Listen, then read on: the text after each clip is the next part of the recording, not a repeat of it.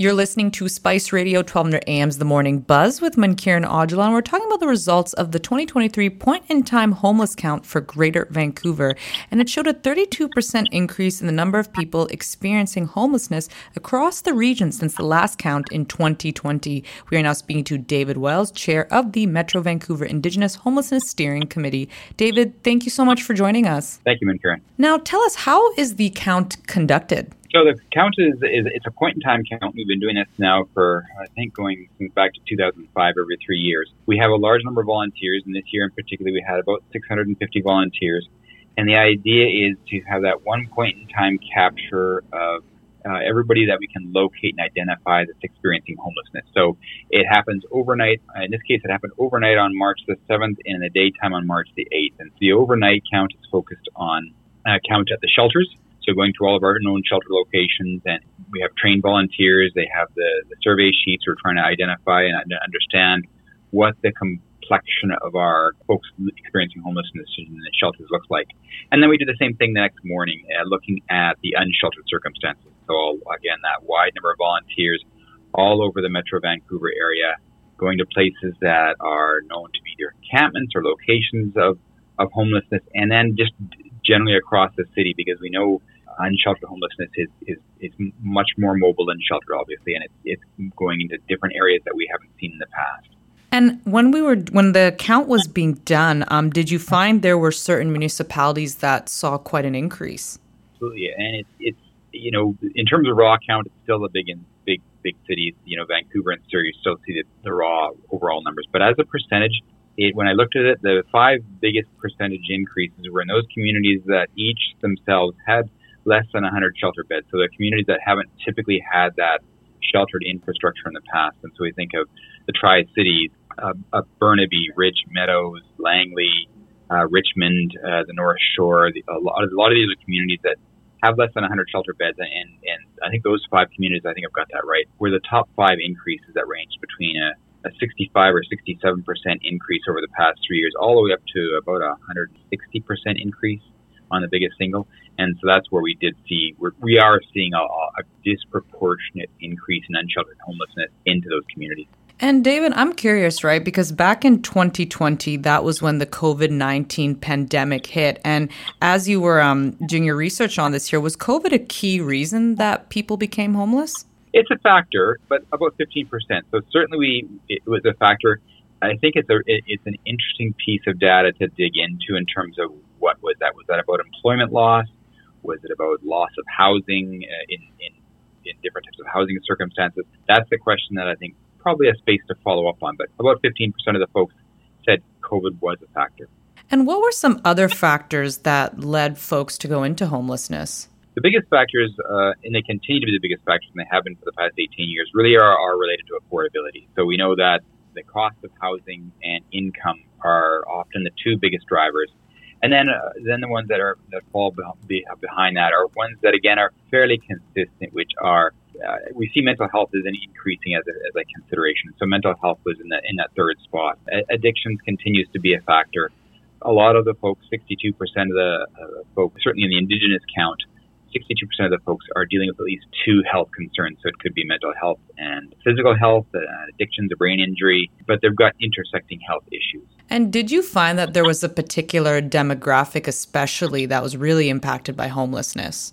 Well, certainly we always uh, note the Indigenous impact because we're disproportionate. And this year, the number, the ratios haven't changed in the sense that uh, the Indigenous community accounts for about a third of the homeless identified homeless uh, count, and that compares to about a 2.4 percent you know, share of the demographic population in Metro Vancouver. So, Indigenous uh, the community is overrepresented by about a factor of 13 to 14. Certainly, there are other racialized communities that are also overrepresented. The, the black community is overrepresented. But outside of that, we are seeing uh, overrepresentation amongst the, um, we're starting to see overrepresentation amongst the LGBTQ2Q plus A uh, community that, that's emerging. And so, uh, for example, within the Indigenous community, if we look at women in, tr- in the transgender community, they accounted for about 38% of the folks that were experiencing homelessness. And that compares to the non-Indigenous population, who are about 28% of the share is women and uh, transgender community. So we're seeing some disproportionate representations there. The other one I would say is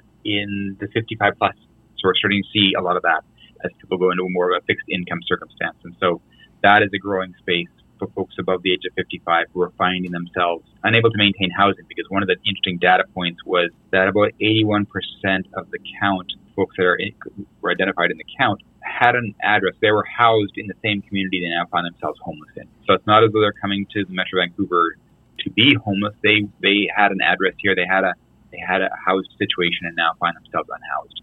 Mm, really, some some big numbers there, and just the fact that you continue to see the same sort of communities impacted by homelessness. And I know we talked about the factors, and David, this might be hard, but like, why do you think homelessness does continue to be such a big issue here in the Lower Mainland? Certainly, we talk about affordability. That was a, a big piece uh, in terms of you know the available housing stock and the cost of living. That's a, a huge factor. And they, again, it goes back to the fact that 81% are living in the community they were last housed in. So as those housing, the cost of housing increases and income is keeping pace, we see people that are in that pressure space. And in previous counts, we've identified what we in the graphic we often use as an iceberg, and it's that below the iceberg that at risk piece that is is you know not explored to the same degree to understand what does that look like if we have something like COVID that impacts employment income or impacts housing circumstances?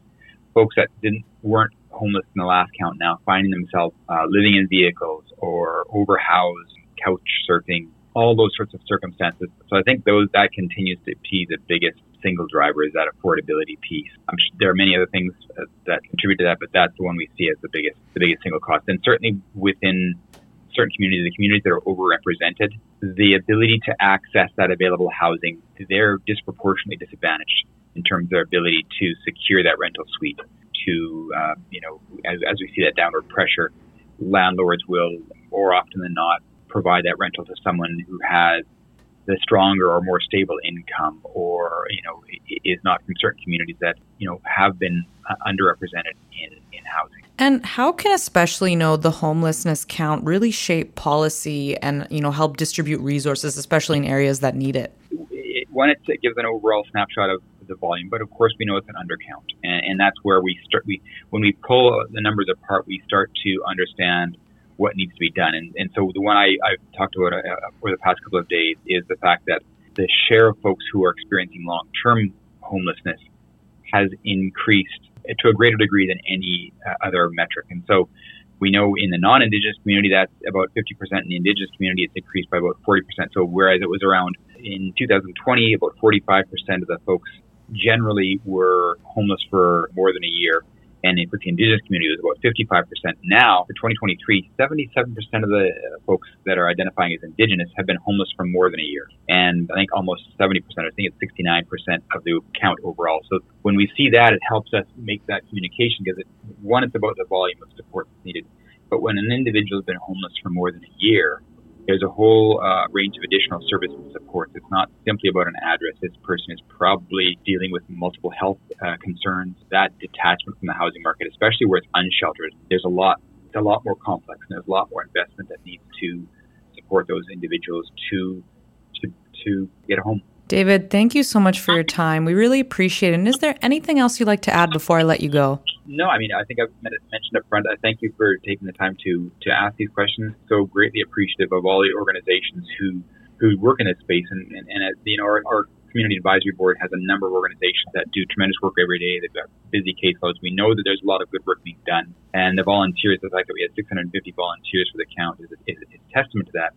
We just know that the the demand is is so much greater. And so, just to reiterate that, you know, it's not that the work that's being is, is it's not good. It, it is good. It's just about we need to have a greater a greater investment, greater invo- in, involvement in that. Thanks again for your time. You take care, David Thanks, We just spoke to David Wells, chair of the Metro Vancouver Indigenous Homelessness Steering Committee. We talked about the results of the 2023 point in time homeless count for Greater Vancouver showed a 32% increase in the number of people experiencing homelessness across the region since the last count in 2020. This is the Morning Buzz on Spice Radio 1200 AM.